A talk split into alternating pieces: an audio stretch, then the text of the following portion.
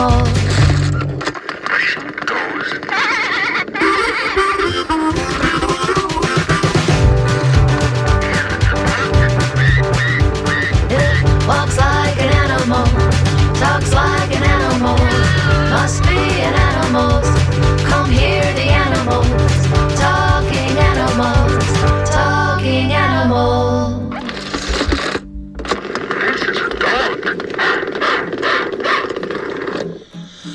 Good morning. This is Talking Animals on WMNF.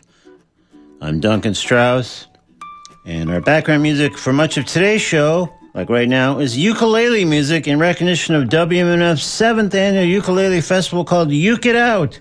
It's happening this Saturday, December 3rd at Cage Brewing from 3 to 9.30 p.m. A total ukulele extravaganza, dozens of, uh, a dozen or so ukulele performers and bands, free ukulele lessons, Jerry Garcia of the ukulele contest, tons of other kind of fun, all from the fevered imagination of the fabulous Flea.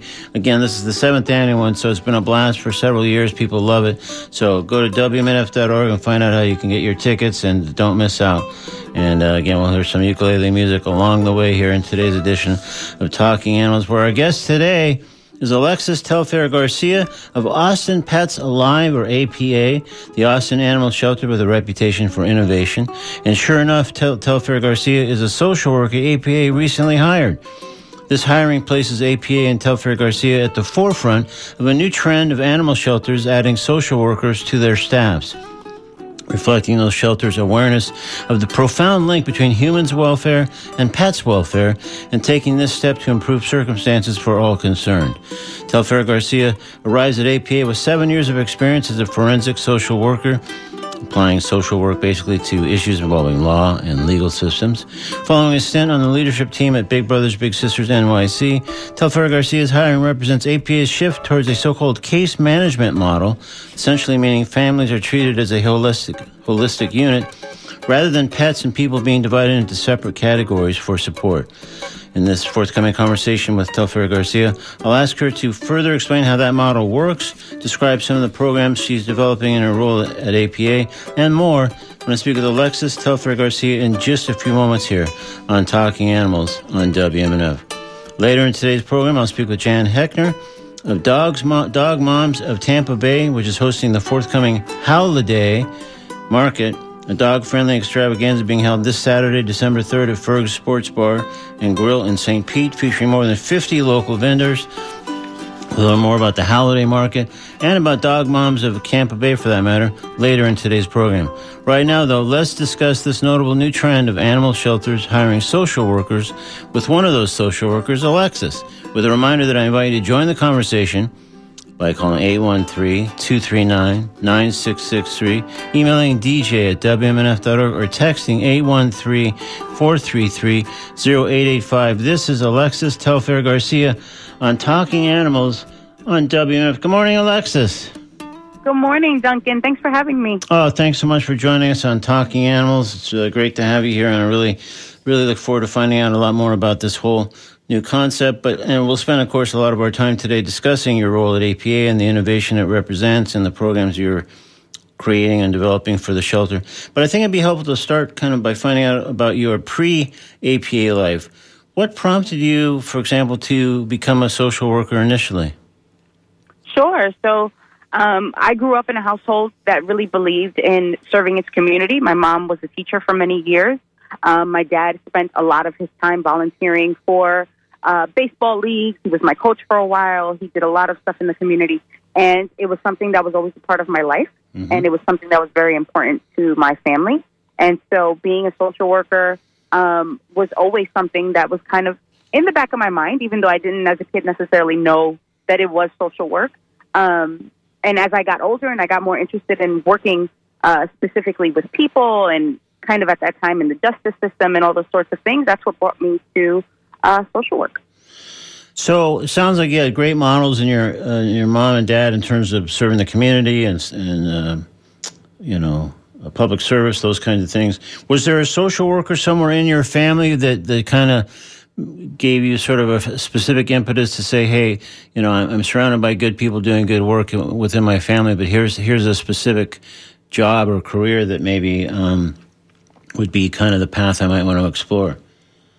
No, there really wasn't. I didn't grow up knowing any social workers or knowing kind of what that really meant. Um, once I got my BA in forensic psychology uh, at John Jay College of Criminal Justice in New York City, I kind of thought, you know, I think I want to work with kids. I want to give back in that way. Um, and my first real job outside of undergrad was Big Brothers Big Sisters of New York City, and I started off as a program manager and worked my way up uh, through leadership. And I was there for about ten years, and um, that was kind of where I had kind of found this love for social worker amongst uh, the team there. Many of the staff there were social workers, and it was there that I decided I wanted to pursue my master's degree in social work in my career. Okay, well that makes sense because typically for something like that, there's usually uh, a model or or someone that, that strikes you and, and and it's like, hey, I, I, this is this may be the place for me to go. Uh, and it sounds like that's kind of what happened over your over your years at Big Brothers Big Sisters NYC. Yeah, definitely. I mean, they they really set the stage for my entire career and and this idea of you know how important it is to look at the community as a whole, to look at the family unit as a whole, not just the individual. Yeah. So, uh, tell me a little bit more, just because uh, it sounds like even even as an undergrad, forensic uh, psychology was was your major. And can you just talk a little bit more about what being a forensic social worker really involves, since that sounds like kind of was what what you were really focused on before you moved into um, uh, the world of uh, animal shelters, which we'll, of course we'll get into specifically in a moment. Sure. So, um, forensic social worker uh, social work kind of came up after my career at Big Brothers Big Sisters. I had already been working with children in their juvenile justice program um, working with kids who had a parent that was incarcerated. And so, really, kind of the nuances of the justice system was something I was very interested in. And from there, I got the opportunity to be titled as a forensic social worker at Brooklyn Defenders, which is a uh, public defender office out in Brooklyn, in New York City. And I was there for about four and a half years, I, I believe. And so um, I was working with public defenders to help negotiate uh, plea deals, to help advocate for clients in terms of, you know, if if a certain client needed drug treatment, um, if they needed family services, if they needed services that really didn't um, require incarceration, right? Incarceration was not the better alternative in a lot of cases. Yeah. And so I advocated with them to kind of make sure that they got the best possible outcome for their case and for their life, right? Incarceration can lead to a bunch of uh, negative outcomes for a person. And so our, our jobs was to kind of mitigate that outcome. So it sounds like whenever it made sense, and in most cases it did make sense, to try to like steer away from incarceration and say, well, here's here's some alternatives, or here's another path we could go that'll probably be better for this person's future.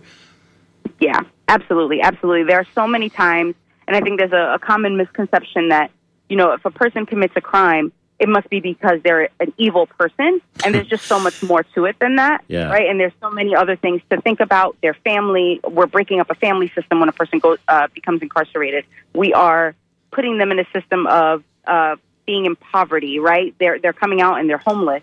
They're unemployed. If they're incarcerated for a large amount of years, then they are losing out on so many years where they could be getting educated, where they're gaining those life skills that they need to be successful later on in life. And so if there's an alternative to that, we want to try and make that happen for them. Yeah, and so uh, when you, when you see a, the phrase forensic social worker, does it always pretty much imply that that the it's uh, the core of it is going to be involving law and legal systems and some of the work that you just described? Uh, is that in a sense what a forensic social worker basically does? Yes, essentially, and there's many different avenues that a social worker could kind of um, go down yeah. in terms of forensics, right? You could be working for the prosecutor's office and, and doing more like victim services, right? And working with victims of crimes. There's a bunch of different avenues. Um, but that was the, the path that I chose and the path that I felt like was best for me. Yeah, seemed like a good fit. Given your background and interests, it sounds like for sure. This is Talking Animals on WMNF. I'm Duncan Strauss. If you just tuned in, my guest is Alexis Telfair Garcia, a social worker hired recently by the Austin Animal Shelter called Austin Pets Alive, or APA. This hiring places APA and Telfair Garcia really kind of out in front of a kind of a newish trend of animal shelters adding social workers to their staffs which in turn reflects kind of those shelters' awareness of the strong connection, profound connection, really, between the welfare of the humans involved and the welfare of the pets involved. So, if you have a question for Alexis about any or aspect of this at all, or would like to just offer a comment, please call 813 239 9663. Email DJ at WMNF.org or text 813-433-0885. So before we move kind of into what you are now doing, um, let's um, let's spend just a moment or two discussing, I guess, an obvious topic: animals. So how how did you feel about animals growing up and beyond? Yeah, so in my household, we always had animals. Um, I remember my I got my first dog for my fifth birthday. Oh. Um, and that was my dog all until I was about 16 or 17 years old when he passed away. Mhm. Um, we had other dogs, we had rabbits, we had birds. So animals have always been a part of our family. Yeah. And even now, I, I currently have three dogs. All three are rescues, and so that that tradition is being passed on to my children, and so it's really important for us. That's great. That's great. Well, I, I figured there had to be a pretty strong love of animals in there for, for you to kind of veer into the path that we are about to now, kind of more specifically um, uh, discuss. But that that's great. Three three dogs, three rescues. That's perfect. So let's indeed turn to this new or, or relatively new um, job that you have at Austin Pets Alive. How did you first hear of of this opportunity? Sure. So prior to my work here at APA, um, I was a forensic social worker here in Texas uh, for the state's public defense public defender office for um, post conviction appeal work. And so basically, we were helping to overturn death penalty convictions. And that work is really heavy and it's, it's very Wow. rewarding when it does work out, but it can weigh on you emotionally. Um, and it, it takes me away from my family a lot. There's a lot of travel involved. Um, because we offered services throughout the entire state, we had to travel to wherever our cases were. So we're out in Dallas, we're out in El Paso, we are all over the place. And even though I'm stationed in Austin, I was probably in Austin less than anywhere else where I was supposed to. Oh, isn't that the way? lot. Yeah. And was Yeah, it was it tough. strictly? Uh, sorry, I didn't mean to interrupt there, Alexa. I was just going to say, was it strictly the the focus of your work was strictly uh, death penalty cases and, and, and overturning them or not? Yes, yes. Wow. We only worked with people who were currently on death row. Yeah. No, I would think that would be uh, that would almost inevitably take a toll over time. Um, eh, like, what what percentage uh, were there of cases that were indeed overturned through your through your and your colleagues' efforts? Well, that the, that process takes a really long time. It takes years. Yeah. And so I was with the office uh, for about two years, Okay. and I probably was able to follow through with two cases, um, and one of them had been overturned. But our case, uh, the the office at the time was serving about, I think maybe forty cases. Wow. So it just depended on on where you were in the process when you joined the team. Yeah. Wow. Yeah. That sounds that sounds taxing, especially if in those two years really you were just kind of able to work on two cases. It shows you how how widespread and kind of grueling the the work is. Yeah, definitely intense work.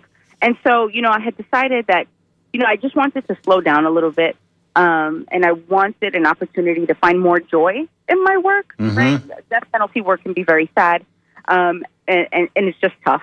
Yeah. And so when I started looking for different opportunities, but still in social work, right? Like the, the call of a social worker is to help vulnerable populations. And I still wanted to do that. At the core of who I am, that's, that's the work that I love and that's the work that I want to do. Um, and so when I started looking around, APA came up and I was like, wow, this is really interesting. A social worker working at an animal shelter. Like, what is that? Right? That was Yeah. the first time I had heard about it. Um, and so I, I, I thought to myself, you know, this could be a really opportunity to be a part of something new and innovative and something that not a lot of people are doing. Um, in all my areas of work, that's something that's been very important to me to be a person that kind of paves the way Mhm. for people coming up behind me. And so I, I applied and I said, well, you know, I got a good feeling about it. And I said, I'm, I'm going to go for it.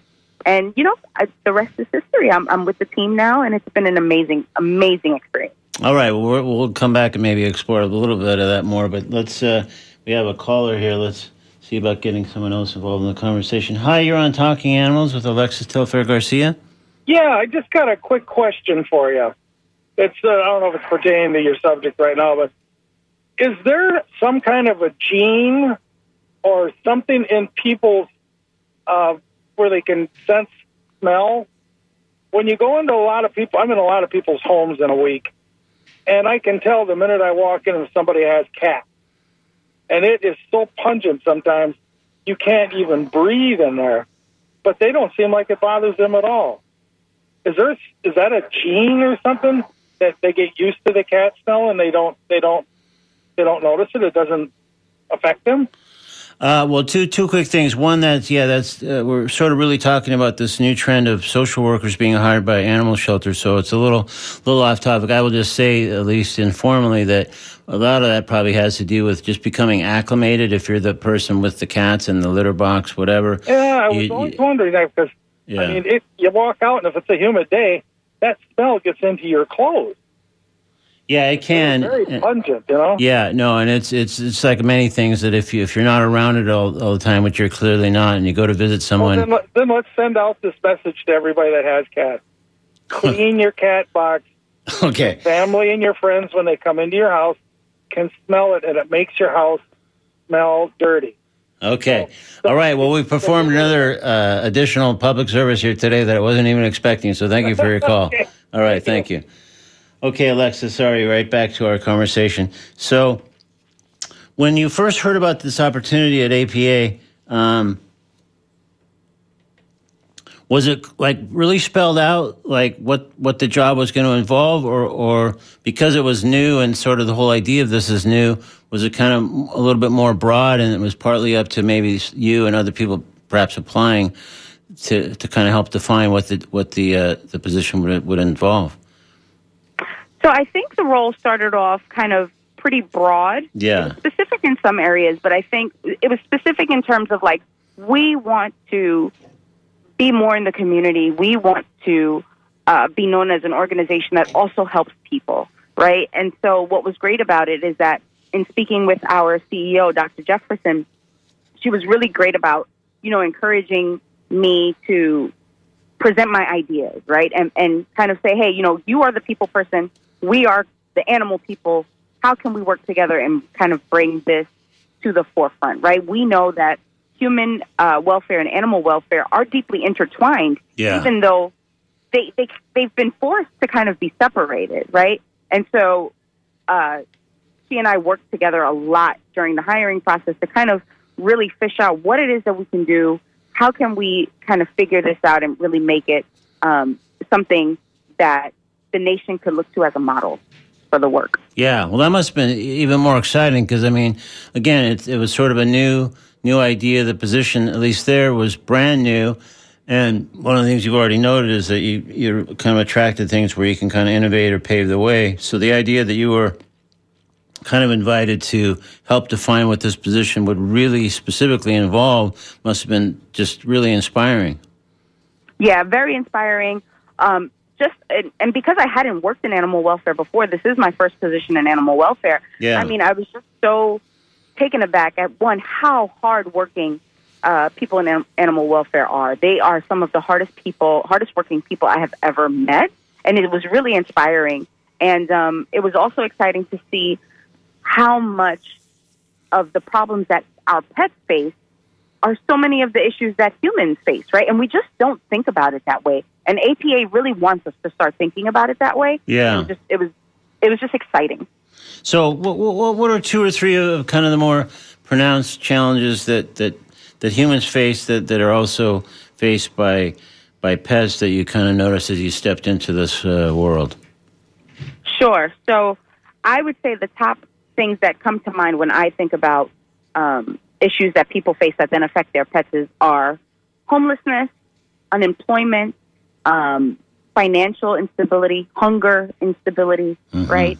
When people can't afford to feed themselves, they can't afford to feed their pets, Sure. right? And then they're put into a, a situation where if they have to surrender, uh, they might have to surrender their animal, right? And that's that's that's really sad. So now a, a, an, an animal who is loved and is cared for is now being forced to be surrendered and be in a shelter, and then you know there's there's a lot of uncertainty there about what happens next for that animal and for that owner, right?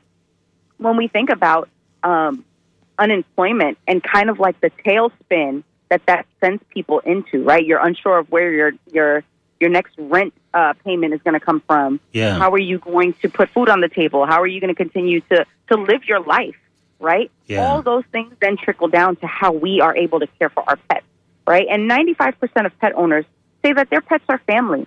And so when we believe that our pet is our family, just like our family members, we make sacrifices for them, right? How many people are deciding to say, you know what, I, I don't have money to feed myself today, but I'm going to split this one meal that I have with my animal to make sure Yeah. that we're both good, you know? Yeah, no, it, it's it's so difficult, and, and then you know you get into yeah the idea of just like uh, in that scenario you described where where someone's unemployed and like you know food is tricky for the humans in the house, and then obviously for the animal or animals in the house, and then you get into like the animals some something happens to get sick, then you're looking at a potential vet bill.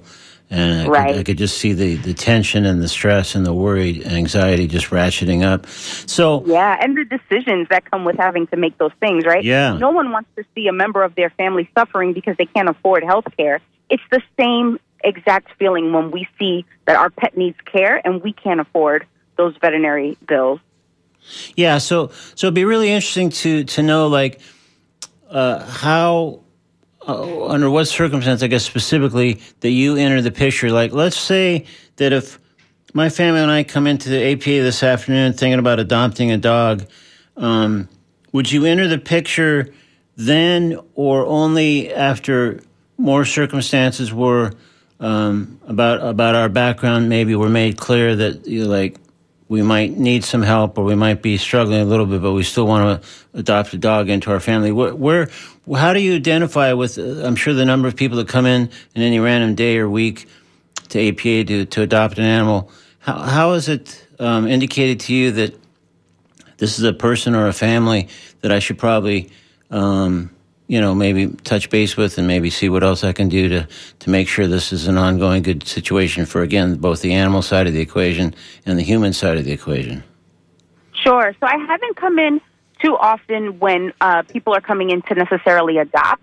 I think where the staff here are finding me most um, useful is when people are coming in and they're they have to surrender their animal, Yeah.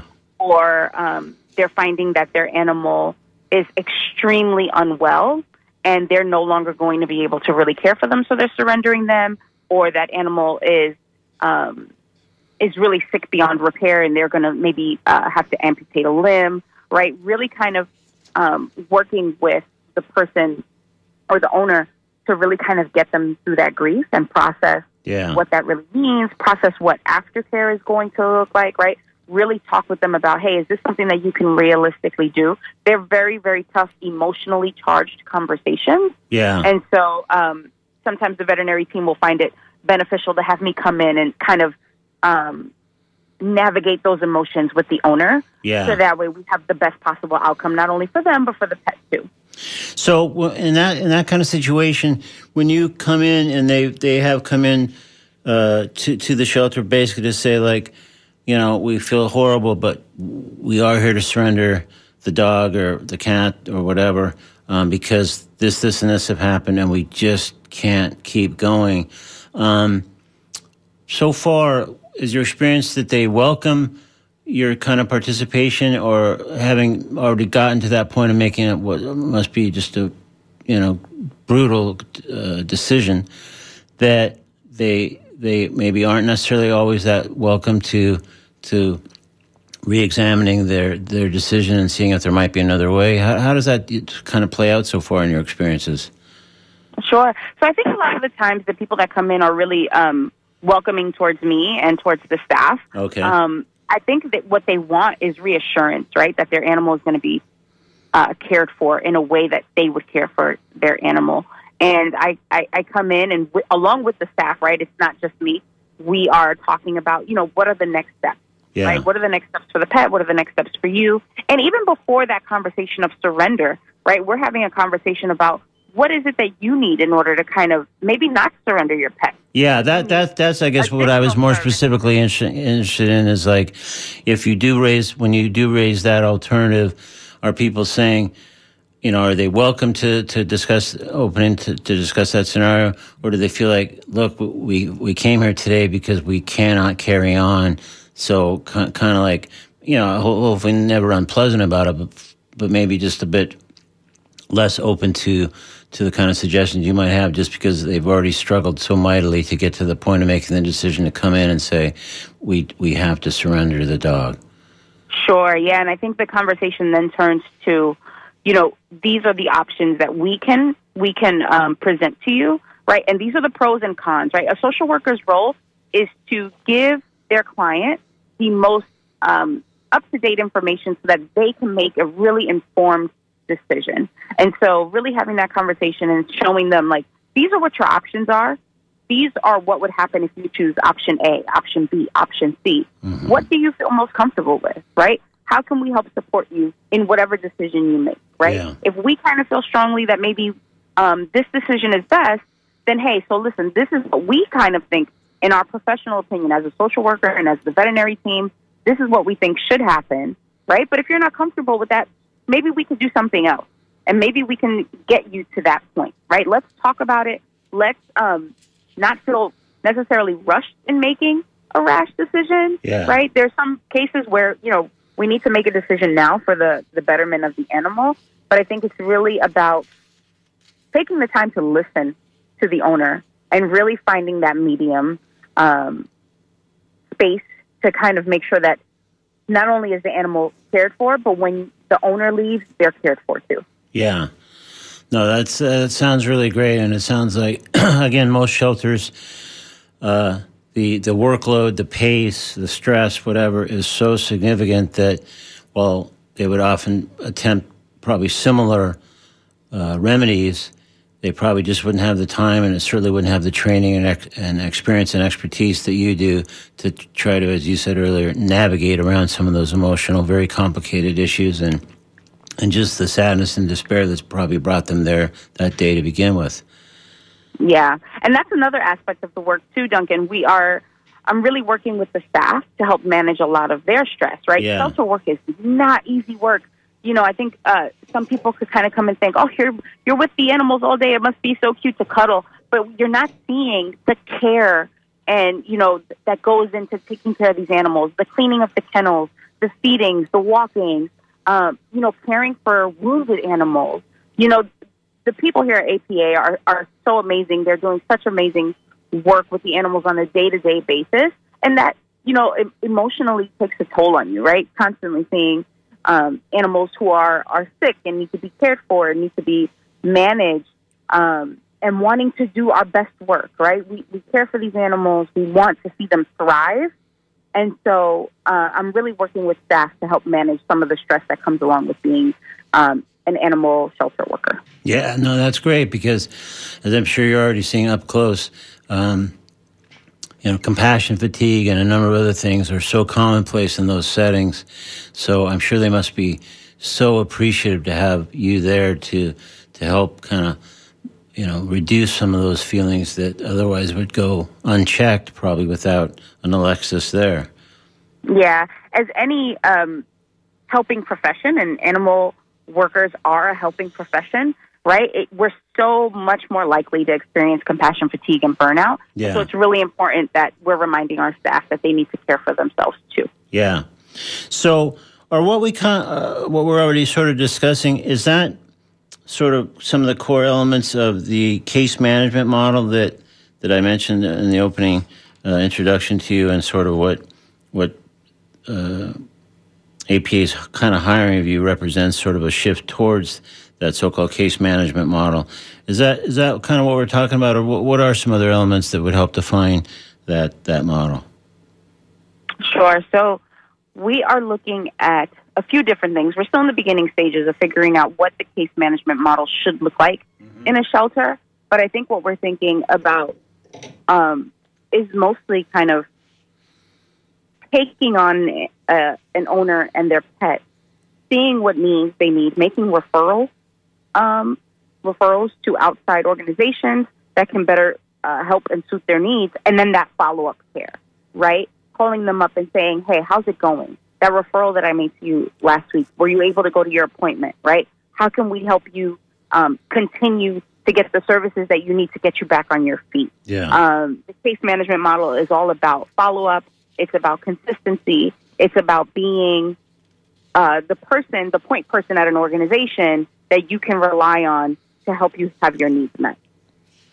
I see. So uh, again, that's probably for a lot of people at, at a lot of shelters. That's probably different uh, experiences because again, people are that otherwise work there or volunteer there, whatever the case may be, are just so overwhelmed that they might intend to follow up with so and so about what happened last Tuesday, but and, and they probably will, but certain days, you know, they just might run out of time taking care of all the duties, and then there's an emergency that no one expected, obviously, and and then pretty soon that day goes by without the follow up with Mr. Jones or or whoever it might be. Right. Yeah. Right. And and and typically animal shelters, right, their primary concern has always been the animal, Yeah. which is kind of how it should be, right? Sure. But what we're saying is that we can do more. We can help the animal and help the person that owns that animal, and by helping that person, we are then still taking care of that animal. So they both have to happen, and they both are connected. Yeah. Let me uh, reintroduce. This is Talking Animals on. I'm Duncan Strauss. My guest is Alexis Telfair Garcia, a social worker who recently started working with Austin Pets Alive, an animal shelter in Austin, one of the few in the country who have been adding social workers to their staffs. And we're discussing how that works and some of the impact for all concerned. We invite you to join the conversation by calling 813 239 9663, emailing dj at WMNF.org or texting 813-433-0885. So, in your experience so far, I mean, there's just, I think, a, a handful of shelters across the country, uh, is my understanding at least, that have done something similar to what APA has done in hiring you. Or are they all pretty much the same reasons as far as you can tell? I mean, are they having the same kind of impact that you're having so far and, and kind of facing the same sort of scenarios? Yeah, I've I've connected with a few other uh, veterinary social workers um, across the country, and it's been really amazing to kind of hear um, some of the work that they're doing. It's very inspiring. I think we we've been able to kind of bounce ideas off of each other. Um, like a lot of other places, they are the only social worker on staff. Yeah. And so they're kind of figuring this out too, as the same way I'm kind of figuring it out, and, Sure. and working with their teams to kind of figure out like how can we be most effective in our work, and how can we continue to do this work and still feel like we are doing social work. Um, and so, yeah, it's been great to kind of connect with other people, and and they're they're doing similar work. I think it depends on the needs of each shelter is different. Yeah. Um, and so there there are some some differences there that are kind of like, oh, well, you do this, and I do more of this. Um, but I think consistently, what organizations are realizing is that they need a person that can help the people, yeah. so that way they could then continue to help the animals. Right, to kind of shore up that one sort of link that has, you know, just necessarily not been part of the equation typically at animal shelters. Yeah, it's all about the holistic approach. So I'm going to take Really, ano- kind of looking at, at the whole unit. yeah. So I'm going to take another caller. But how many would you say there are counterparts to you in the country thus far? It seems like just just a handful from what I can gather. Yeah, it feels like just a handful. I'm not really sure about a number, but it sounds like a handful. Yeah. Okay. Let's take uh, another caller. Hi, you're on. Hi, you're on Talking Animals with Alexis Telfair Garcia. working. I'm calling from my car. Okay. Yeah, you can hear me then? Yeah. Go ahead, please. Thanks. Great. Okay. Um, first of all, I'm so excited to hear that this is happening and um, that such a position exists. And I haven't heard the whole conversation, but I'm wondering if you haven't asked, answered this already. If a person is homeless and having difficulty deciding whether to surrender their animal, and maybe they have to surrender the animal so that they can take care of themselves and get into a shelter, um, is there any path where that owner might be able to get reunited with their animal after they've been rehomed? I think that that really. Oh, go ahead. Go ahead, Alexis. Sorry, I was just going to say you're welcome to answer that now. Sure. Yeah, I, I think that really depends on the parameters of the animal shelter and what Mhm. their their rules are about uh, kind of rehoming an animal or or having that animal once it's surrendered get get reconnected with an owner uh, or a former owner. But I think that we need to start thinking about, you know, it's not about surrender. Surrendering your animal should not be the first option. And so we really need to think about ways that can say this pet has an owner that loves it, that cares for it, that it should be it should continue to, to remain with. And so how can we then help this person find new housing, find Right. um, employment so that way then they can keep their pet. Right? So surrendering should not be the first option. Thank you. Yeah, Right. we know somebody in that situation right now in Sarasota, so um, it was just interesting to hear you talk about it. Thank you so much. Thank, thanks yeah, for your thank call. you for your question. Appreciate it. Mhm. Uh, so, Alexis, um, as far as your counterparts, and it sounds like we've established there's just a handful, but have you guys kind of uh, formed uh, an informal alliance, if nothing else, where you compare notes, and even though there might be things regionally and otherwise, like you say, from shelter to shelter that are different, I'm sure a lot of the core uh, challenges and issues and things that you guys are addressing are probably uh, significantly overlapping. Yeah, they really are. I think we're talking a lot about compassion fatigue. We're talking a lot about burnout. Yeah. Um, we're talking a lot about the stress of being um, an animal worker, and we're talking a lot about the grief and loss that not only owners go through, but um, animal shelter workers go through. Right when Yeah. an animal is un- unfortunately can't be saved, right, or um, when an animal is really struggling in a shelter setting because it's just not a a setting that's really built for animals to thrive in, right? And and that struggle that we kind of um, take on, and that responsibility that we take on to kind of make sure that this animal gets all the care and all the love, and and it's it's really tough work. And so I think, yeah, across the board, what we're seeing is a lot of that compassion fatigue and burnout, and we want to really try to figure out ways to kind of uh, mitigate that. Yeah, no, that seems like that'd be super significant because I mean, I can only imagine. I mean, you know, I, I get super upset when I see social media or something else that somebody's lost their their dog or cat, and they obviously usually tell a bit of a story about that animal, and I think I don't even know the person or the animal, and I'm super sad and upset. So then I'm thinking, if I were in a shelter where, again, for you know various reasons, obviously, hopefully, mostly just illness and and um, you know things that just can't be uh, can't be fixed or, or, or healed, you know, those animals are euthanized. I would just think, you know, over day in and day out, week in and week out of that, that those uh, folks working at that shelter just must be really just uh, so profoundly saddened on a regular basis that there must be significant grief loss issues there that are that are almost kind of specialized in a way. Yeah, or even when um, we see that it doesn't work out with a family and and and and a pet is returned to us, I, I think you know, APA we follow the no kill model, right? And so we really try to exhaust every option Yeah. for every animal that comes through our doors. And so you know, it's it's a lot of work. It's a lot of work, and and I think our staff um, strives to do that with dignity, with grace, um, and and by really taking a, a firm hands-on approach and so that's that's a big responsibility for anyone Yeah. And so so far, uh, I think it's probably just been about what a couple months or so since you started the job. Is that right uh, about Alexis? Or yeah i just i just started um, i'm coming up on my three month uh, starting point yeah. Yep. So considering that, as we talked about earlier, that when the position sort of was first uh, announced, and you were able to kind of help shape it a little bit.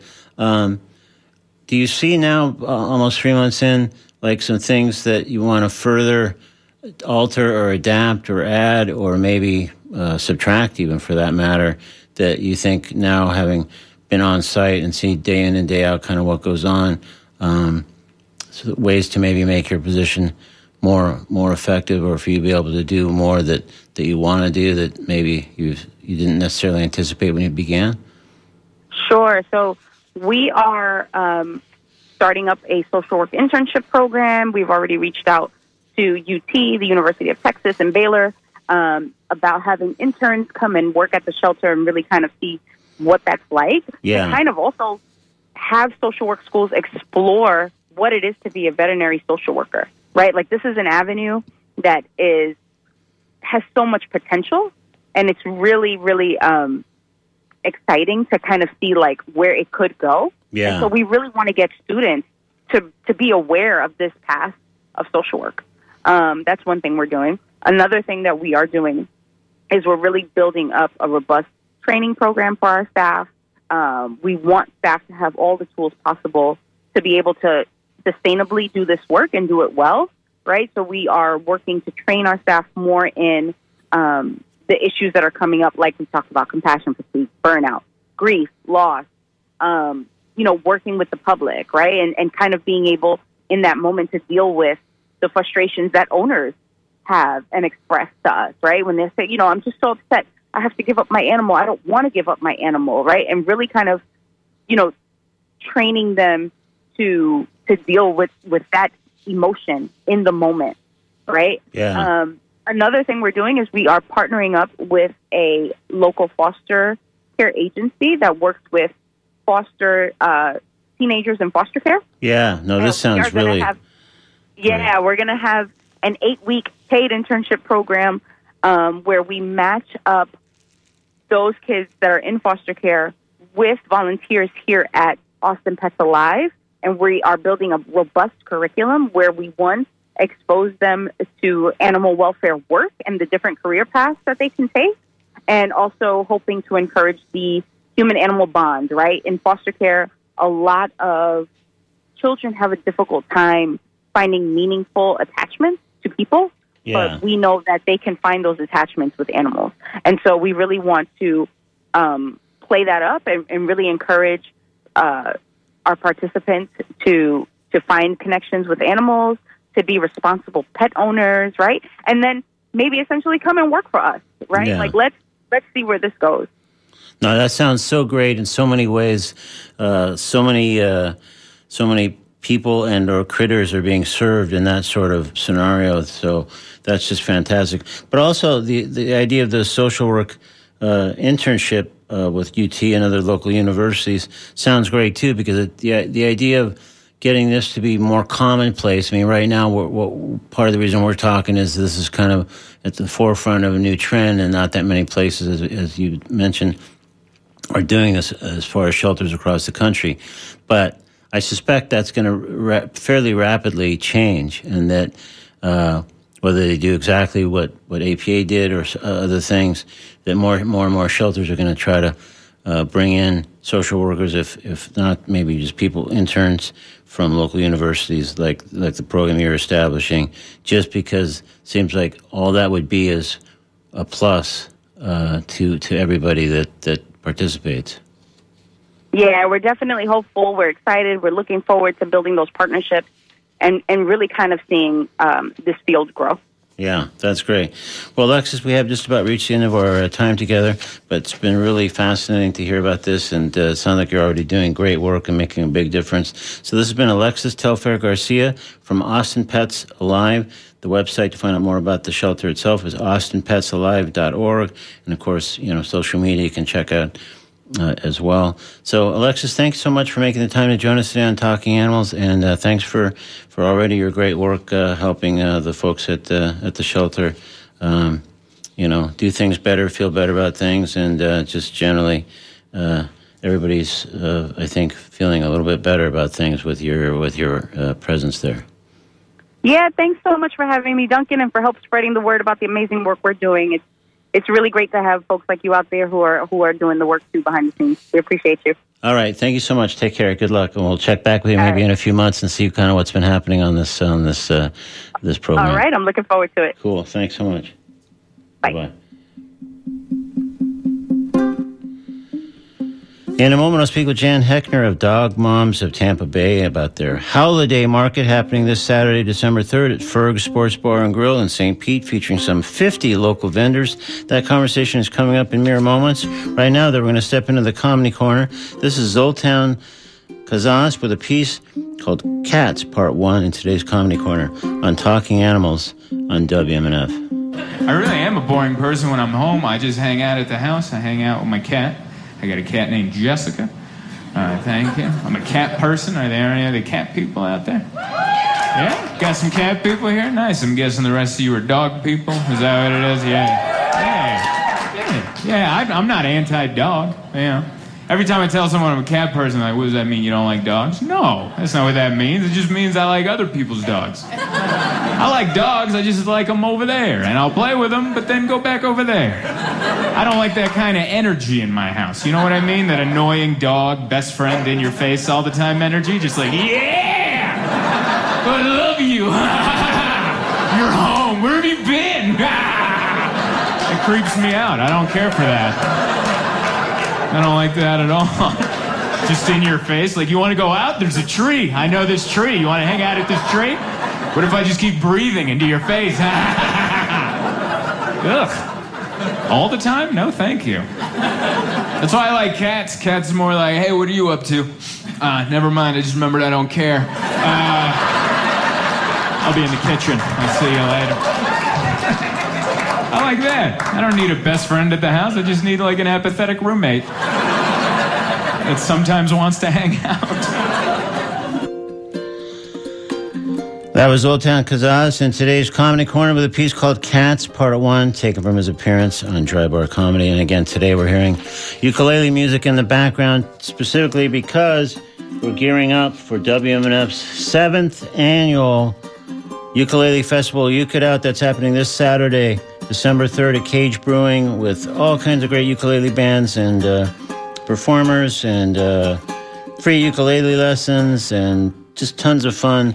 So, uh, again, check out WMNF.org for your tickets and uh, you'll be happy did. People have had a blast the last uh, six years. I know that for sure. So, meanwhile, it's time to speak with Jen Heckner of Dog Moms of Tampa Bay about their holiday market taking place this Saturday at Ferg's Sports Bar and Grill in St. Pete. This is Jen Heckner on Talking Animals on WMNF. Good morning, Jen. Good morning. Thanks for joining us on Talking Animals. Yes, of course. So tell me, first of all, a little bit about Dog Moms of Tampa Bay. How, when did it start? And give me, give me the lowdown if you could. Yeah, of course. Um, so the Dog Moms of Tampa Bay is a volunteer-run 501c3 nonprofit. Um, it started in tw- early 2021 in the Tampa Bay area, and really how it started is um, sharing dog-friendly information. Um, our founder Zoe was looking up all sorts of places that she could bring her dog, and thought, you know, if I'm trying to search all this information, I'm sure plenty of other folks are as well. So she started this group to then be able to share that information of dog friendly venues. Um, and then it really kind of elaborated into hosting monthly social events, um, really to encourage supporting small business and then fundraising for local animal charities in Tampa Bay. Wow. That's kind of a cool uh, story about both how it began and then how what it's become. That's great. Um, yeah. Yeah, it's been awesome. Yeah, so we'll delve into the holiday market in a moment. Um, but what are some other dog uh, mom activities and events that have happened as you guys have evolved into a slightly different organization with a with it sounds like a slightly different purpose? Yeah, so we do monthly um, meetups, we call them, and we rotate throughout the Tampa Bay area. So we have five volunteer admins. Um, I cover our St. Pete market. We have two admins in Tampa. We have a Pasco County admin and then a Dunedin Clearwater admin. And our events rotate each month we change locations. So one month we'll be in Tampa, one will be in St. Pete, then we go to Dunedin. Um, but we host monthly meetups where we have local dog friendly businesses donate raffles. And then um, everyone who attends gets raffle tickets and goodie bags with coupons and goodies from these local businesses that are all donated free of charge to us so that we basically spread the word about all these local businesses and have our followers support those local dog friendly businesses as well. Um, and then in turn of all the monthly meetups that we do, we do one-off fundraisers. Um, for example, we go to like Dog Day at the Rays as a group. Um, we just went to a Dog Day at the Tampa Bay Rowdies game in September. And so portions of those sales are donated to local rescues as well. Wow. Well, that sounds like everybody's a winner in that uh, all those all going, ongoing scenarios because it sounds like they get to go to these things. Uh, you get great loot, and if you're hosting them, you get you know great people coming through your doors and knowing about you that they might not have known about you previously. So uh, sounds Absolutely. sounds super cool. So. And the uh, so-called admins, they they they they're the person organize each of these events as they rotate through the the five um, administrators. Yes, that's correct. That's great. Wow. And is there basically something every month from Dog Moms of Tampa Bay? Yes, there is at least one to two events per month. Um, one that we host, and then usually we will tag on and co-host or um, be at some of the other dog-friendly events throughout the Tampa Bay area as well. Great. And so I assume there's uh, both social media and probably a website where people could find out about those to see like what's happening this month or next month, and that you know, something that's right near where they live, for example, they can pop over. Yes, so you can find all that information on our Facebook or Instagram page of the Dog Moms of Tampa Bay, um, or on our website as well. We've got the upcoming events as well. That's great. Okay, so now let's get into uh, the big one coming up, uh, at least in the next few days, the holiday market. Tell me about this. What's what's happening? Yeah, so this is the the second time we've done kind of a market. Um, we did a New Port Richey market a few months back, uh, but really we wanted to give all of our local vendors that donate raffle prizes and donate swag for our meetups a chance to get in front of our vendors because at our local meetups we don't allow anyone to set up booths. We just don't want our audience feeling like they're being solicited or have to buy something. So this gives all of our vendors an opportunity to get in front of our audience and be able to, you know, sell to them, spread the word, uh, marketing, get their brand out there. So this is um, a dog-related holiday event. So every vendor is local to the Tampa Bay area and sells either dog products or something related to dog products. And it will be at Ferg's in downtown St. Pete from 11 to 3. And we've got over 50 local vendors that will be attending that. Wow. So basically, someone that's uh, hearing about this now, for example, um, can just turn up any time between that that that that range, eleven to three, and uh, check out what the fifty vendors are offering, and um, and you know make their purchases accordingly or whatever. But it's probably great for holiday shopping or holiday shopping, I guess I should say. And uh, so you can find anything you want. But uh, now, can you bring your dog to this as well? Yes, this is dog friendly as well. Yeah, well. okay. So dogs are welcome to go. Um, Ferg's has a small dog park there as well. Yeah. So your dogs can let off steam, run off leash, and then you can bring them shopping through all the vendors as well. Well, this sounds really cool. So again, that's this Saturday, December 3rd at Ferg's Sports Bar and Grill in St. Pete from 11 a.m. to 3 p.m. So uh, again, I think we just about reached the end of our, our time together, Jim, but um, just one more time, it's Dog Moms of Tampa Bay. You can look on Facebook, Instagram, or their website for information about this forthcoming event or some other ones that are on the horizon. So thank you so much. It sounds like a blast and uh, good for you guys. Good luck. Yes, thank you so much. Thank you. Bye. Bye bye. All right. Coming up on WMNF, the music kicks back in with Scott Elliott from noon to 3 p.m. A glorious three hours of music, followed by Robin Hooper with another three hours of music. And we just keep the music coming as we roll into our block of Latin programming and beyond. Meanwhile, on this show, at the moment, is the prize for Name That Animal Tune. I'll be offering something fabulous from the Talking Animals Vault to the first person who calls 813-239-9663 and correctly identifies this ukulele-minded animal song. 813-239-9663. It's Name That Animal Tune on Talking Animals.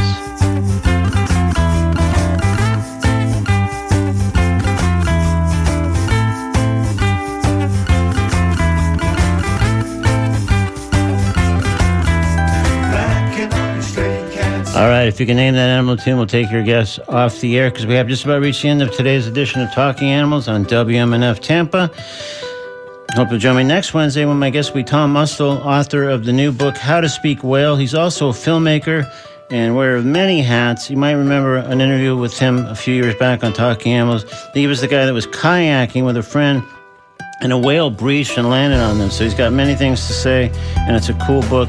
That's next Wednesday on Talking Animals on WMNF. Scott Elliott's up next after NPR News headlines. We'll see you next Wednesday on Talking Animals on WMNF Tampa. Thanks.